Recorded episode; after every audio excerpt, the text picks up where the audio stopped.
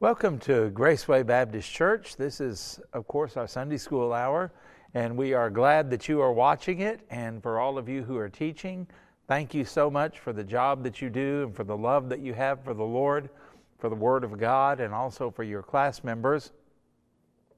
And thank you for uh, teaching them. Thank you for taking care of them. And I know it's important for you to be well prepared, and so we do this in order to help you so that you don't have to guess about what I'm thinking and some of my points or thoughts in the lesson, because it is tough to try to figure out what somebody else is going for. And so hopefully this helps you explain it. And for those of you who are watching because you want to keep up with your Sunday school class and you're not able to attend, that's awesome. And uh, thank you so much for doing that. I pray for you and pray that the Lord blesses you and that this feeds your soul and uh, helps you to feel a part of the church. And uh, we had a wonderful service this past Sunday, Easter Sunday, and um, appreciate all of your prayers and ask you to continue to pray. We had visitors here and we had lost people that were here, and uh, pray for them that um, the word will continue to bear fruit in their lives, sowing, watering, reaping those type of things that Paul said, and pray that the Lord would give the increase, is what we want to see. Well, we're looking at April 30th, 2023. Okay? Now, we've entitled it, Do You Have Wisdom? Not being sarcastic there, but because the text actually mentions Solomon having wisdom and what he did with it, we don't want to just, um, uh, I, I guess, to use Jesus' words, hide our light under a bushel. What good? What good would that do? You want the light to be seen, you want it to shine out, you want it to do something, you want it to make a difference. And that's kind of what this lesson is all about. And sometimes the people that seem to be the wisest, the most knowledgeable, and the smartest, they keep their mouths shut when they shouldn't. And uh, we've all had the times when maybe we did something and uh, we thought it was going to work, it didn't work, and then we have that person, the the wise guy, you know, who says, "Well, I knew it wasn't going to work." Well, why didn't you say anything? Why didn't you warn me? Why didn't you tell me? Why didn't you help me to avoid the problem? And uh, so often we just kind of keep things to ourselves. And I don't know if that's because we're so, kind of secretly hoping that somebody else will fail so that we can be smug and superior, or maybe it's because we're afraid that uh, what we say won't be taken seriously. That, that could be. And so uh, we just kind of think it's better just to say nothing and then to talk to the person whenever they really feel like they might need our wisdom. And then sometimes it might be because we think we're wise and we're not really wise. I'm sure that happens uh, more often than we would like to admit because we like to think we know more than we do. We like to think we're smarter than we really are. And uh, let's let's take a look at this. So, what are you going to do if you really let's let's make the assumption that you are a mature believer and you really do have wisdom. The Bible says, "If any man lacks wisdom, let him ask God." And so, uh, we're going to assume you've done that, and that God, over the years, has made you more wise. What are you going to do with it? Well, our text is Ecclesiastes 12, 9 through 14. Here's what Solomon says And moreover, because the preacher, that's the name that he calls himself, and uh, keep in mind, preacher is different than pastor. He's not at a church, he's not behind a pulpit. A preacher is more of a proclaimer, somebody who gives out uh, messages, like a town crier. Hear ye, hear ye, this message from the king the town crier would take the message from the king into the village. And that's how Solomon kind of sees himself. I'm, I'm a spokesman. Let's, let's, let's say that. I'm a spokesperson for the Lord. And it says, because the preacher, the spokesman, was wise, what did he do? The next phrase tells us he still taught the people knowledge. He didn't quit, didn't give up. Yes, he pondered and sought out and set in order many proverbs. Have you ever read the book of Proverbs? Have you ever read, uh, well, Ecclesiastes, for example? That's Solomon thinking and pondering and organizing and writing down the things that he said that he learned and uh, the things that the Lord revealed to him through his wisdom. I'm glad he did that. What a blessing it's been to countless generations, the wisdom of Solomon. Verse 10 The preacher sought to find acceptable words, and what was written was upright words of truth. I don't need anybody's ignorance. I don't need anybody's speculation. Uh, it's good to know the truth, isn't it? Verse 11 The words of the wise are like goads, and the words of the scholars are like well driven nails given by one shepherd. Verse 12 and further, my son, be admonished by these. Of making many books, there is no end. There's always something more that could be said. There's always another volume that could be written, right? And much study is wearisome to the flesh. And every student knows that. Verse 13 Let us hear the conclusion of the whole matter.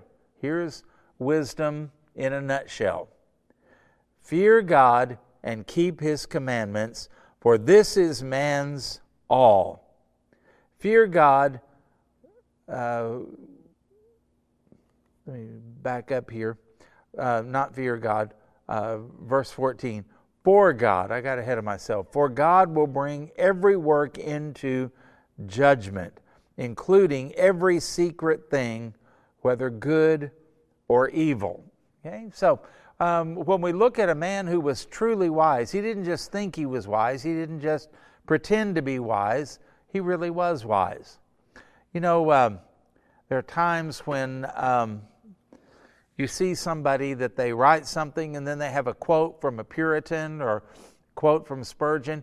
You know, most of the time, all they did was read a book that contained the quote and they copied and pasted the quote. They didn't actually read Spurgeon they didn't actually read the Puritan, they just took that salient quote and they copied and pasted it where it kind of makes them look a little wiser and a little smarter than they really are. And we've all done those kind of things.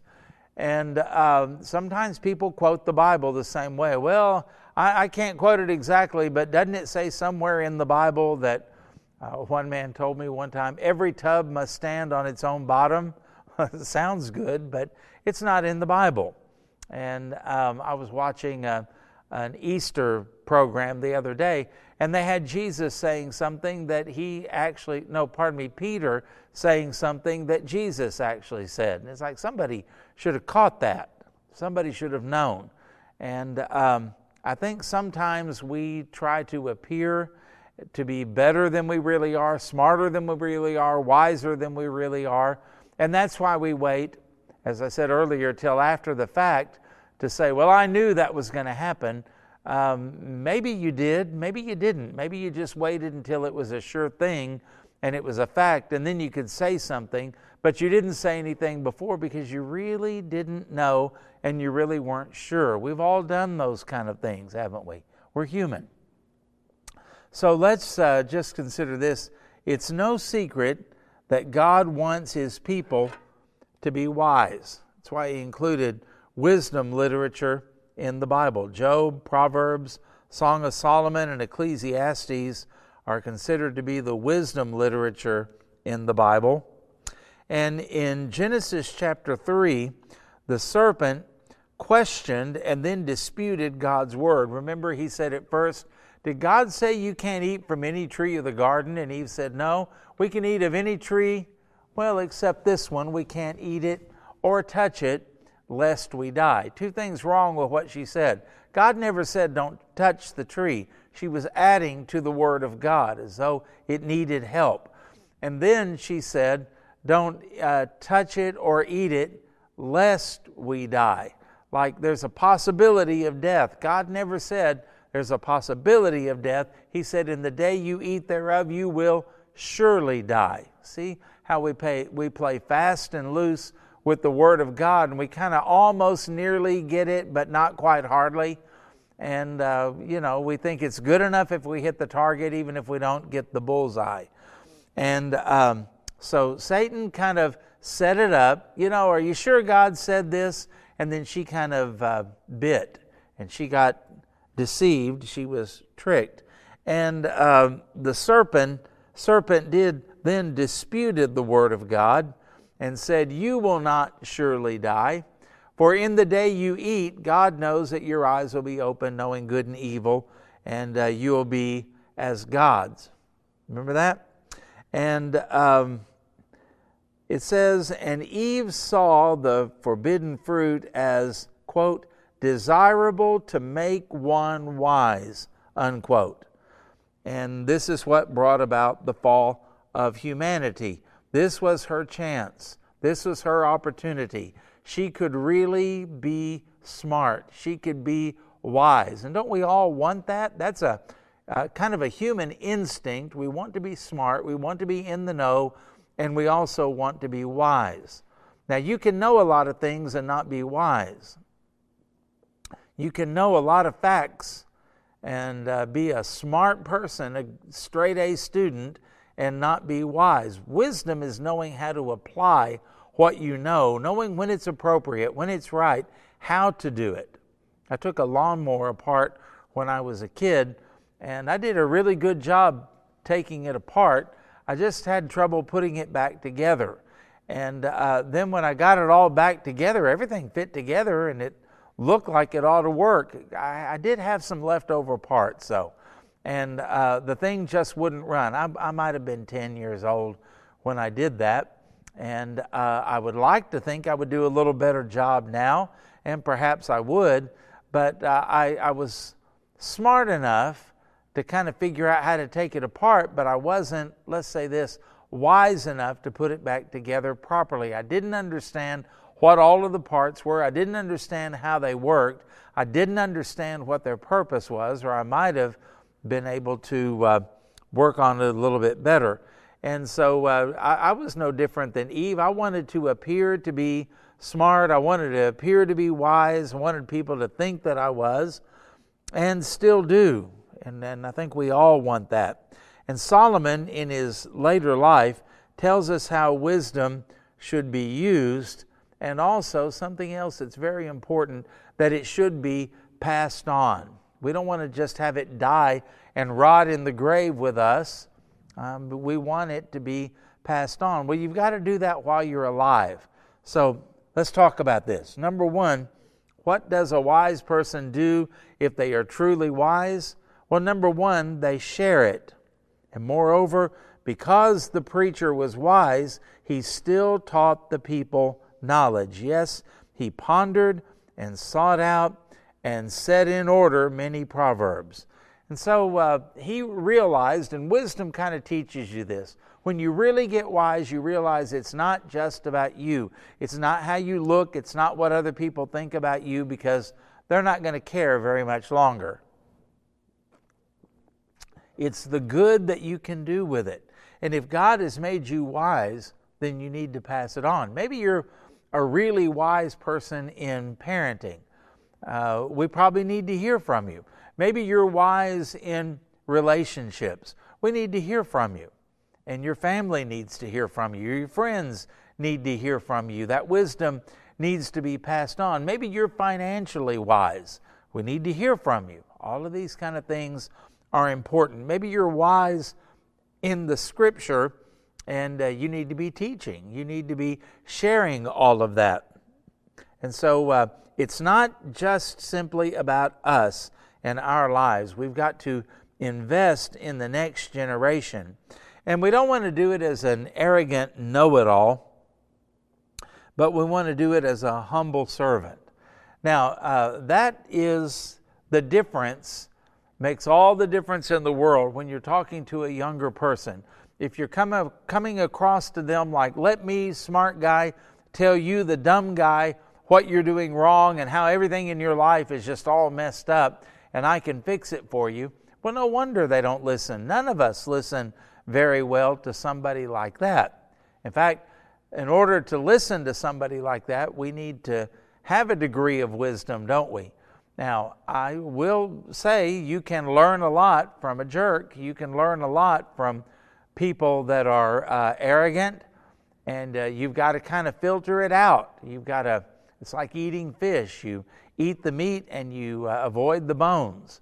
And everybody, to some degree, has some bones in their wisdom. And uh, so if you just reject them completely because you don't like them, well, then uh, shame on you. That's not really good. But at the same time, if you do have something to share with someone else and you don't at least make the attempt to be personable, to be caring, to be loving, and to, uh, let's go back to what we have in the lesson, to actually be a humble servant to them.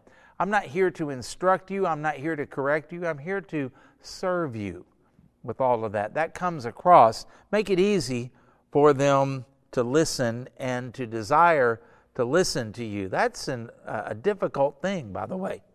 Number two, if you are a wise person, then the second thing that happens is keep learning. There's nothing worse than a person who just thinks that they know so much they don't really need to know anymore. They're hard to talk to, they're hard to have a conversation with, they're hard to, uh, if, if, oh, heaven help you if they're in the audience when you're trying to teach or speak or something like that because you just can't teach them anything.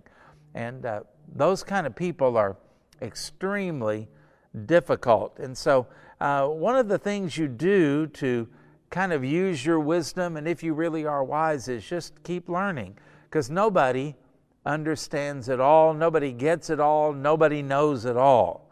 So keep on learning. And uh, verse 10 it says, The preacher sought to find acceptable words. Uh, he didn't just say, Oh, the way I did it was good enough. He was always looking for a better way.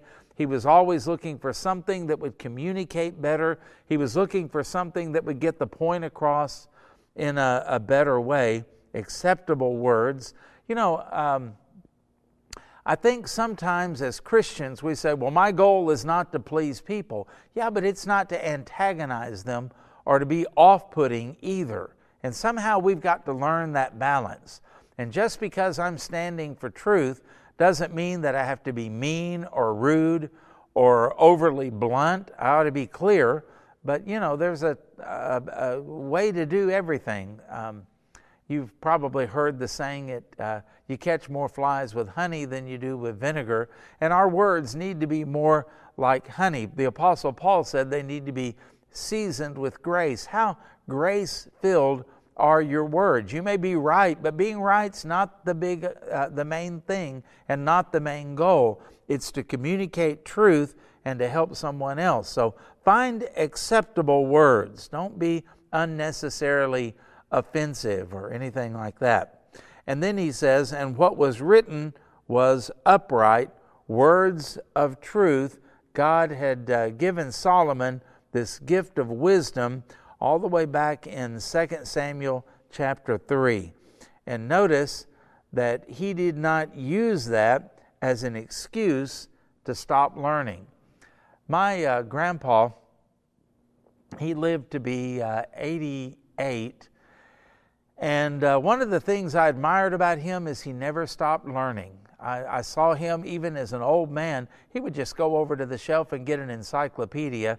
If you're under 30, you might need to look that up. But uh, he would just get an encyclopedia and sit in his chair and then just start thumbing through it. And when he found something that interested him or something he didn't know, he would sit there and read the article. And even at that uh, age, not long before he died, you could still talk to him about current events. You could talk to him about things that were way outside of his field because uh, he loved to learn. And he always had uh, different magazines where he could keep up with what was going on in the world and the nation, uh, politically, that type of thing. And he didn't always read things that he agreed with. He would also read some things that he didn't really uh, think were very smart or very wise. And uh, he would read them because it kept his mind sharp and it uh, caused him to be able to explain his position and his thoughts. I always admired him for that and hope that I can be somewhat like that. And uh, here's the deal we have an infinite God to get to know, and it's going to take you an infinite time in heaven to get to know Him, by the way. And it takes diligence over a lifetime here on earth to really get to know God. Sometimes we may know about God, but that's a little bit different than really getting to know God. It's the same thing that you can know uh, if you're a married man. You may know about your wife, and you may have known about your wife before you ever dated her, before you ever got married. But knowing about her and knowing where her picture is in your school's yearbook and uh, what sports she likes and uh, you know those kind of things is a whole lot different than actually getting to know her in a close and intimate loving way. Well that's the same thing that's true about god. We don't just want to memorize facts about god. What we want to do is to really get to know him and to know him the way that we should. 2 timothy 2.15 says um, do your best to present yourself to God as one approved, a worker who has no need to be ashamed, rightly dividing the word of truth. Now, Paul says, uh, you may have learned it in the King James Version like I did study to show yourself approved. And I used to think that that meant you need to be reading all the time, reading the Bible and reading about the Bible, and that's where it really is. Um, I'm not against that, of course. We ought to be studying, but the word there, study, is better translated be diligent to show yourself approved unto God.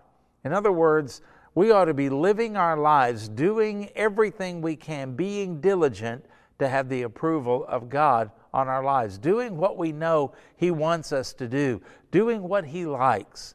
After all, again, going back to the illustration before, how did you get your wife, guys, to go out with you? And maybe the first time it was just kind of a shot in the dark. You just were hoping and you said, you know, would you like to go to a movie or something like that or get something to eat? And uh, so it was kind of awkward, and then she did. But during that time, when you would talk with her, and uh, then you would find out more about her, and maybe you found out on that first date that she really liked, uh, uh you know, some certain type of candy or something like that. So the next time you went out, you made sure you had that candy and you gave it to her. And she felt loved because you knew her and you knew something about her. And as time went on and progressed, you began to know the things she likes, what she didn't like. You knew when it was the right time to maybe make a joke or to tease, but you also started learning those times when probably better not to do that right now. You got to know her and you were diligent to get to know her. That's why she kept going out with you. And um, that's one of those things we need to keep up after we get married, right?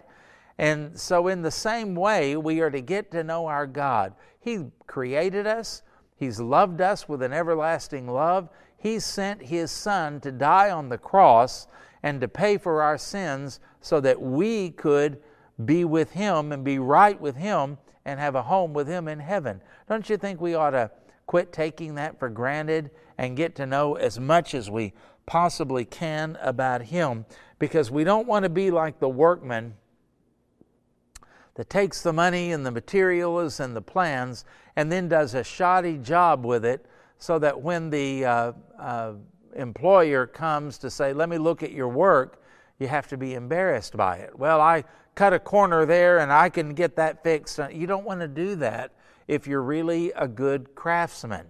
And that's the way we are to be with the Lord. We don't want to have a life that we're ashamed of. We don't want to have knowledge or lack of knowledge that we're ashamed of. And so uh, Paul says to Timothy, Be diligent to show yourself approved unto God, like a workman that doesn't need to be ashamed.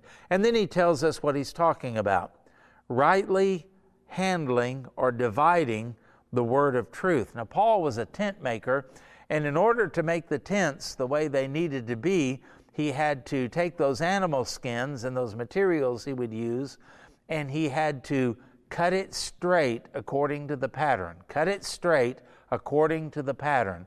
That is what the Greek word means here when it says rightly handling or rightly dividing the word of truth. In, in other words, it says cut it straight. And when we say cut it straight, talking about the Bible, we're meaning get it right. Find out what it means. Find out what the author intended. Find out what the context is. Find out all of those kind of things so that you can handle it properly. Now, number three, if you are wise, then trust your wisdom. If it's true wisdom that comes from God, trust it. It'll serve you well. Don't second guess it all the time. And don't be trying to um, water it down or dilute it or anything like that with the wisdom of the world. Verse 11 says, The words of the wise are like goads. And uh, whenever a farmer would be plowing back in those days, he would have these uh, goads that would help keep the ox that was pulling it uh, going in a straight line. They wouldn't have a tendency to veer or they would get poked, so they would stay more straight.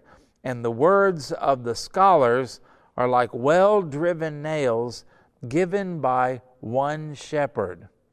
Okay, and further, my son, be admonished. That means be warned by these. And so understand that God given wisdom will keep you straight, and it also will correct you when you stray. That's what the nails did, that's what the goads did. Kept you straight and corrected you whenever you messed up. And these things admonish us. And remember, admonish in the language of the New Testament doesn't mean encourage and make you feel good and fluff you up. It is a word of warning, a word of caution. Uh, if you get a car and you open up the owner's manual, probably on the first few pages, you're going to see some words of warning, caution. Don't run the car until you do this, or until you've read this, or until you understand this. It's a word of warning. And uh, that's what we all need is we need to be warned and that's how we get wisdom don't step out into the street your mom told you when you were a little kid those cars will hurt you they might even kill you um, don't eat that don't eat everything you find on the ground those are words of warning but they admonish us and they keep us alive they're good for us and understand that wisdom from god's word can be trusted and they're trusted in this way. We've already talked a little bit about this. They are like goads because they help guide you along the proper path. A goad is a long pointed stick used for prodding and guiding oxen or sheep, as the case may be. Uh, oxen while plowing, sheep, of course, don't plow. And moreover, the words of the wise provide moral and intellectual stability like nails firmly fixed. Ultimately, such wisdom is given by one shepherd, that would be God, and that's uh, from the ESV Study Bible uh, footnotes. And so hopefully that helps you understand it. We've got to have something to keep us on the path. And what path do we go on? Well, the path that the shepherd has chosen. We have one God, and there are many of us in the body of Christ, but one God and one revelation that He has given us, and that's the Word of God. And it is able to correct us when we stray, and it's able to keep us on the right path as well, because the will is just one will, and it's the will of the one shepherd that we uh, serve. I'm glad we're not all out on a free for all, all trying to do our best and hoping that it all works out. There's a plan, it all fits together the way God wants it to. And then, number four, if you've got wisdom, don't be a quitter, don't give up. Solomon says, Of making many books, there is no end. So why do it? Well, Solomon knew it needed to be done. He couldn't write every book, but he could write some books. And he couldn't give all of the wisdom that exists in the mind of God, but he could give us what had been revealed to him. And that's the way we're supposed to be. We're not supposed to just quit give up and uh, be half hearted about all of it. And he said, And much study is wearisome to the flesh. I bet he was tired a lot when he was doing this. Now, Solomon wasted a good portion of his life, sadly, because he didn't apply the wisdom that God had given him. But I'm glad that he came around in the later years of his life. The uh, goads um, corrected him of the Word of God. They corrected him and got him back and got him straight. And then those nails that were used in, in his life and in his wisdom, they were solidly fixed and firmly fixed in place so that when he returned back to where he should be, everything was still all together. And uh, that's what we need to remember. It's never too late to do the right thing. Now, Solomon was researching, organizing, and writing down all of the wise things that he found. And uh, he did a lot of work on there, and it wore him out, but he worked hard at learning, as it says in verse 12. You know, we tend to think that if somebody's smart and if they've got a lot of knowledge about something, well, it's probably just easy for them. Well, granted, it might be a little easier for them because they may have an aptitude toward it. They may have some talent toward that, but it doesn't mean it was easy. They had to learn, they had to grow, they had to put everything together, they have to remember, they have to make mistakes and correct those mistakes. I'm always in awe when I watch somebody that pops the hood of a car and they start working on it and they know exactly what to do and they can remember what to do and what not to do and how it's supposed to be done. And sometimes there are certain tools that you use that I may not know exist, but they do because they've got wisdom. Now, they weren't born with that. They couldn't do that when they were two, they couldn't do that when they were five. But they learned how to do it over time, and they did it by repetition, and they did it by reading about it, they did it by showing interest. I think that's one of the ways we get to know the Word of God. There was a prime minister of England that was uh, having to deal with the Jews in Palestine. England owned those at that time, it was a British mandate of Palestine. And uh, this guy had heard some things about them being the chosen people of God. And so he called a pastor, local pastor in, in London, and said, Now tell me, uh, help me understand this thing about God's plan for the Jews. And he was only going to give him about 30 minutes, but as the pastor began to explain it, it kept going on and on and on the covenants, the promises, all of those kind of things, the history. And the prime minister canceled the rest of his appointments and spent the entire day with the preacher. And when he got through, he said to the pastor, Man, I would give the world to know the Bible like you do. And the pastor said, That's exactly what it'll cost you. And the reason we don't know the Bible like we should is because we've been doing something else. We had something better to do, or we assume we know enough in all of it. Well, not Solomon. Solomon was ready to wear himself out to really be wise and to help others gain wisdom and all of that, and then write it down so he could leave it behind. Now, it's tempting to quit, and I know that Solomon must have been tempted to quit at one time or another. But just consider Hebrews 12:3. Consider him who endured from sinners such hostility against himself, so that you may not grow weary or faint-hearted. And that's what we do so many times. It's so easy.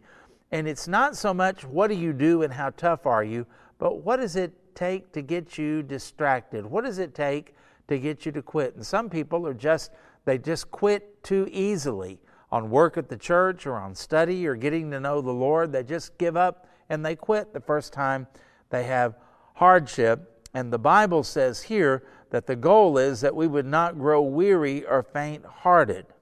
Okay? And uh, we need to be careful and not miss the point.